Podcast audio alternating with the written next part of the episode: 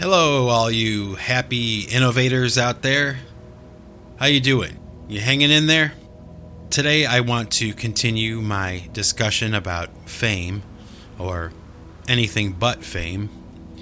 Uh, and I think I left off in the last fame episode talking about Slow Bob and how we had recorded our CD and how um, we were touring a little bit and we were playing some good shows and getting good press and all those things. So I'll pick up right where I left off. And basically, we continued that way for a while.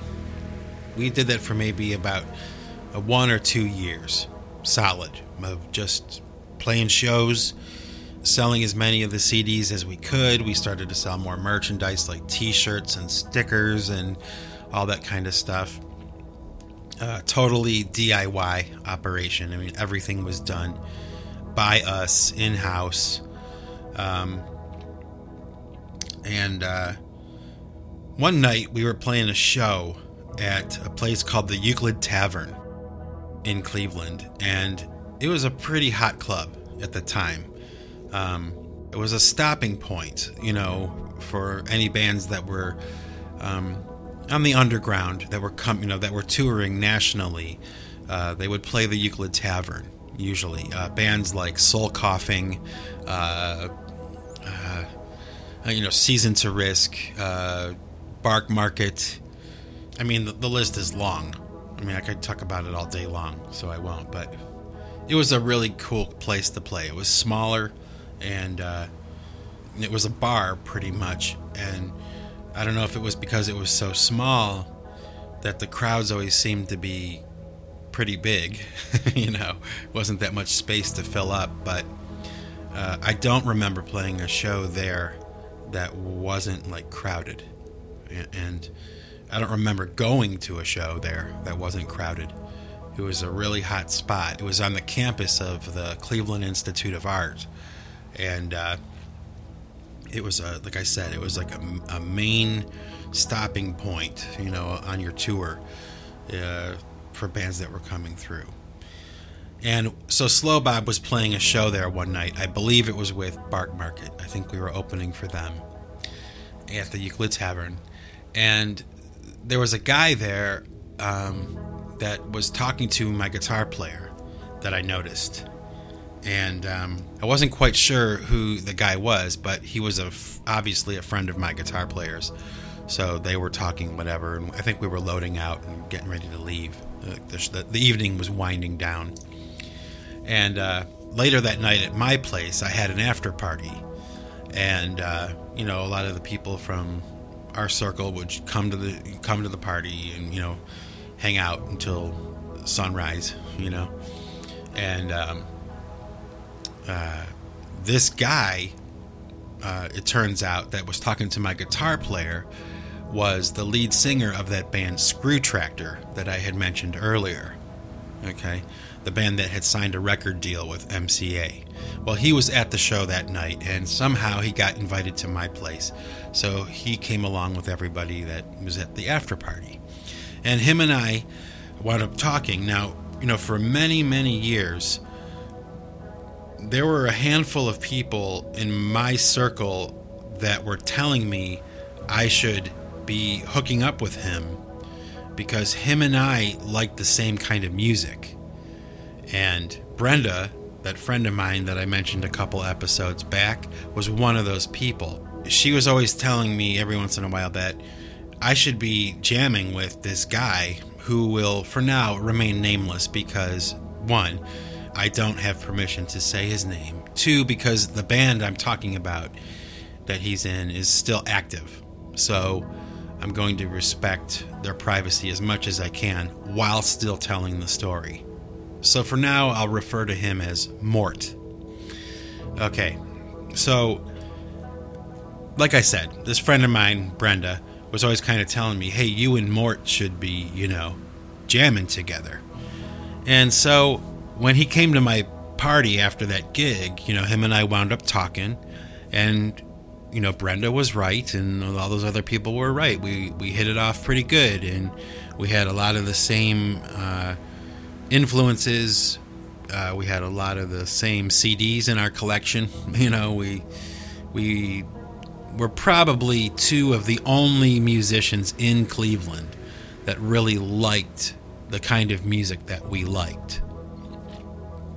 And you know, by saying that, what I mean is bands that were like, um, you know, Echo and the Bunnymen. We both liked the Young Gods. We both liked, you know, the Sisters of Mercy. And we both liked Spiritualized. And we both liked the Mission UK. You know, um, we we came from the same kind of place musically, and. Uh, so you know throughout the course of this conversation that night you know he kind of had floated the idea of us getting together and jamming you know? And uh and i was interested. I was definitely interested. I knew that his band that he'd been in before had signed a deal to mca so he was a serious player. Um it wasn't a joke to him and nor was it to me. I mean, we were very serious about it. I mean, when you're at the age of you know 25 or older and you're still doing the music thing, you have to be serious about it. You know what happens is just by one by one, musicians that you knew when you were younger start dropping off and start going into reality, you know, and living a life and leaving the music thing behind and or whatever. And um, what happens over time naturally is that that crowd of people, that pool of people that you can select bandmates from, naturally just starts to get smaller and smaller and smaller. But what happens, I think, at the same time is that the quality of those players, the guys who really stay with what they're doing and they don't change their mind and they don't give up, are the ones who are usually better anyway. So even though that pool of musicians to draw from in your city becomes smaller, the quality of musicianship is actually better. So, you know, I didn't agree to come down and jam with him right away because I was still in Slow Bob and, you know, there was still a lot of uh, afterglow from the whole, you know, drumming for integrity thing and um, I I was dealing with enough of that already. I didn't want any more. Okay. Now, right around the same time, uh, a very important and significant event took place. Um, okay, I, I told you that I talked to Mort, the singer, and you know he wanted me to come down and jam with him. Now, not too long after that, okay, um, the guys in Slow Bob, myself, and my cousin, we all decided that we were going to go on a vacation together, okay. And what we did was we rented a house in North Carolina, right on the beach, and it was massive, okay and everybody kind of like pitched in. We got the house, and we all went down to North Carolina to spend a week at this house. Okay. Now, also, a very important part of this story. Okay. it doesn't seem like much, but it, this is my story. So it is important for, to me. Um, there's a group called the Tea Party Okay, I was a fan of the Tea Party already. They're from Canada. Um, I believe they're from Windsor, Ontario, actually, where Slow Bob had been spending quite a bit of time. And you know, I had been turned on to this band, and they were phenomenal. I mean, I thought they were just phenomenal, and I was a huge fan of them. The guys in Slow Bob hated them, okay, but I really liked their music and right before that vacation, they released an album called Transmission. Okay, the Tea Party Transmission. And that album changed everything for me. And I'll tell you more about that in a later Snowflake episode, I'm sure. But for now, it's important that you know I'm going on this vacation with all these folks Okay? And I'm also bringing this CD with me. And it's brand new and I've, you know, I've listened to it a couple times and I'm just enamored with what I've heard. And also at the same time, I'm also going on vacation with this knowledge that this singer guy from this other band wants to start another band. Okay? And so we go on this vacation. Okay? And little did I know at the time, but this trip to North Carolina was going to change my life forever. Okay? It was it was a fork in the road. It was a turning point for me, and I'm about to tell you why. Okay? Now, the first thing I can say is that I had been on vacations before. Okay, I had gone to the ocean before and all those things, but I always went with my family. This time, I was going with just my friends. Okay, and so the vibe was different. It was definitely, I wouldn't even call it a party atmosphere, but it was just a lot more loose and a lot more fun. And I was single at the time. So I wound up spending a lot of time by myself, which was fantastic because I was on the beach, literally by myself. It was like almost like a private beach. In fact, it might have been a private beach. Um, but like I said, there was nobody there. And and this is where the whole story of the water of fire or singing to the sea took place. Okay?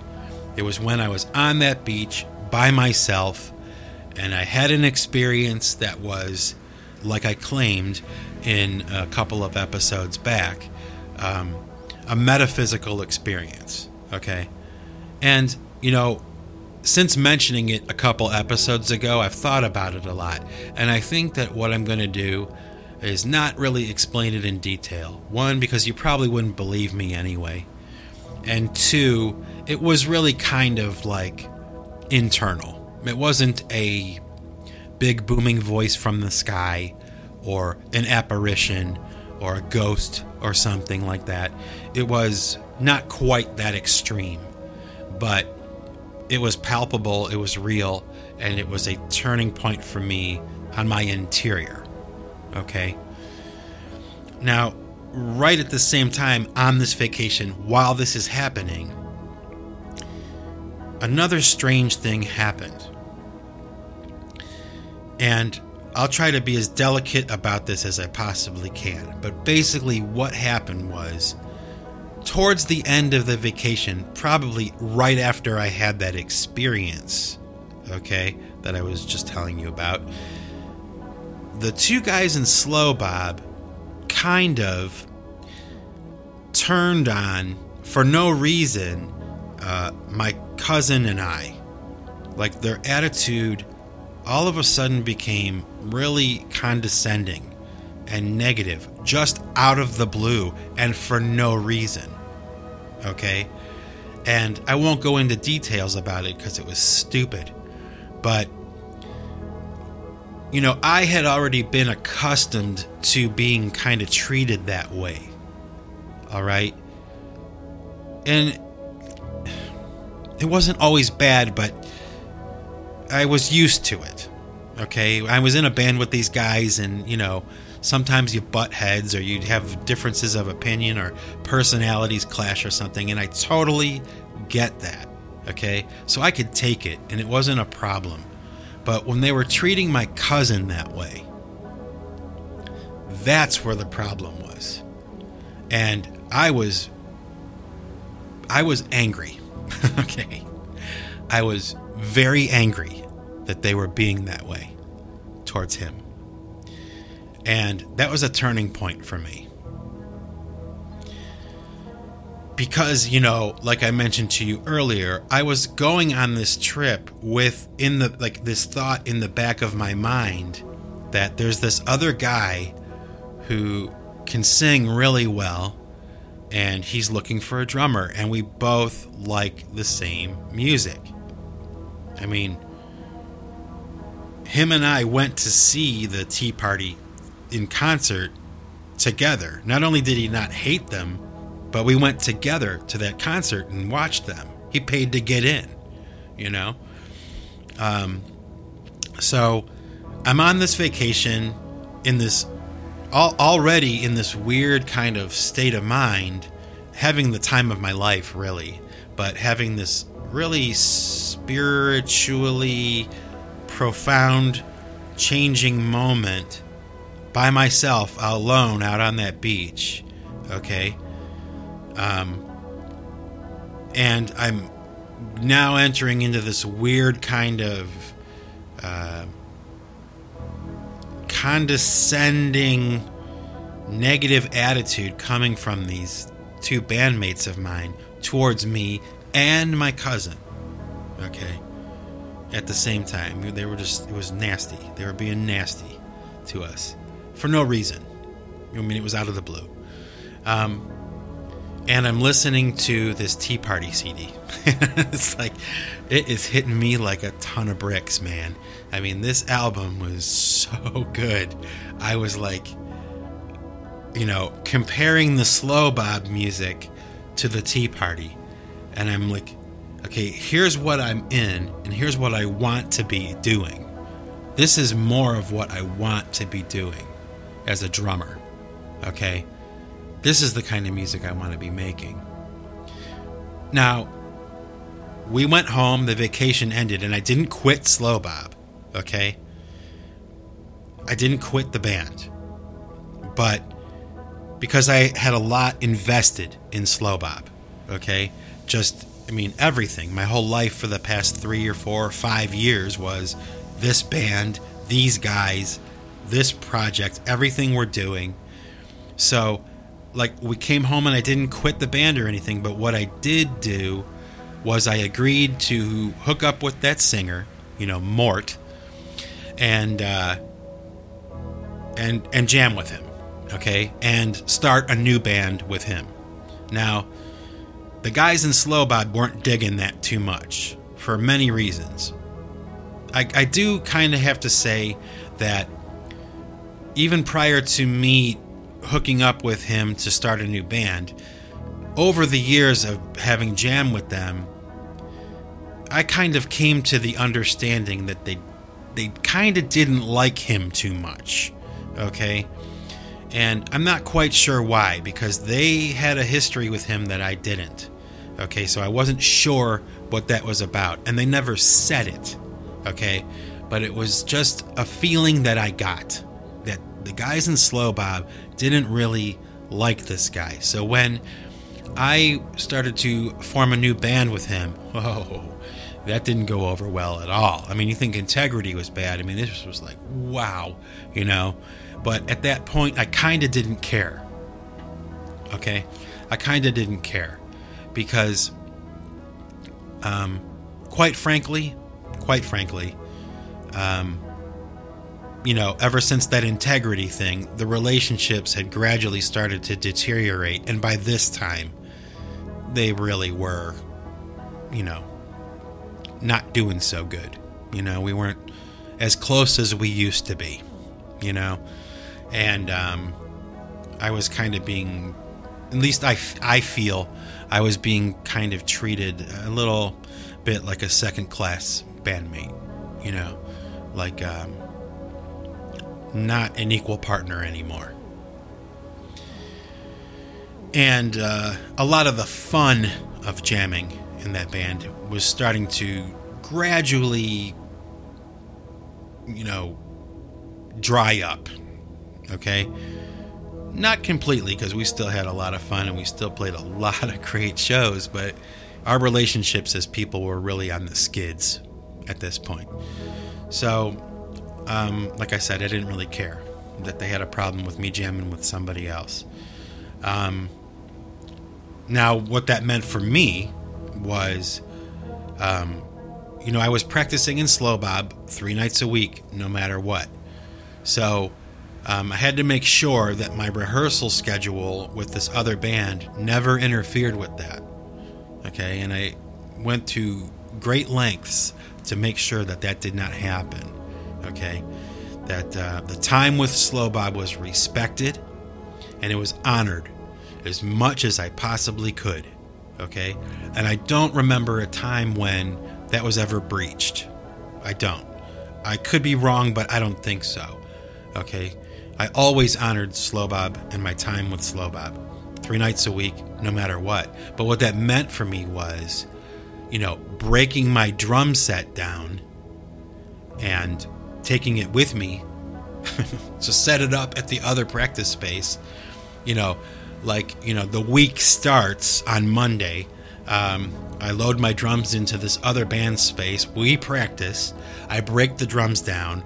I go to Slow Bob Tuesday and set up my drums, break them down, and then set up on Wednesday, go to the other band, etc., etc., all through the week. Monday, Tuesday, Wednesday, Thursday, Friday, and then Saturday and Sunday if I had gigs. I had to work that out.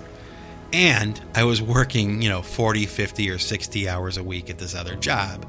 Okay?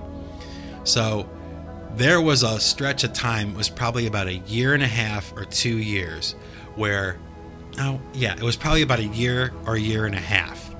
And I was doing this, you know, five nights a week, six, seven nights a week. That was my life.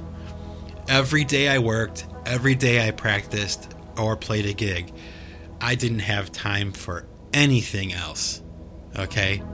And I didn't really mind, okay, because I loved playing music and the music that I was making with these guys was really good. It was. Slow Bob's music was great, and the music with this other band was going great. Um, what can I say? You know, that's what I was doing with my life. I mean, I was serious about making music. I was not kidding around. And so that's what it meant for me.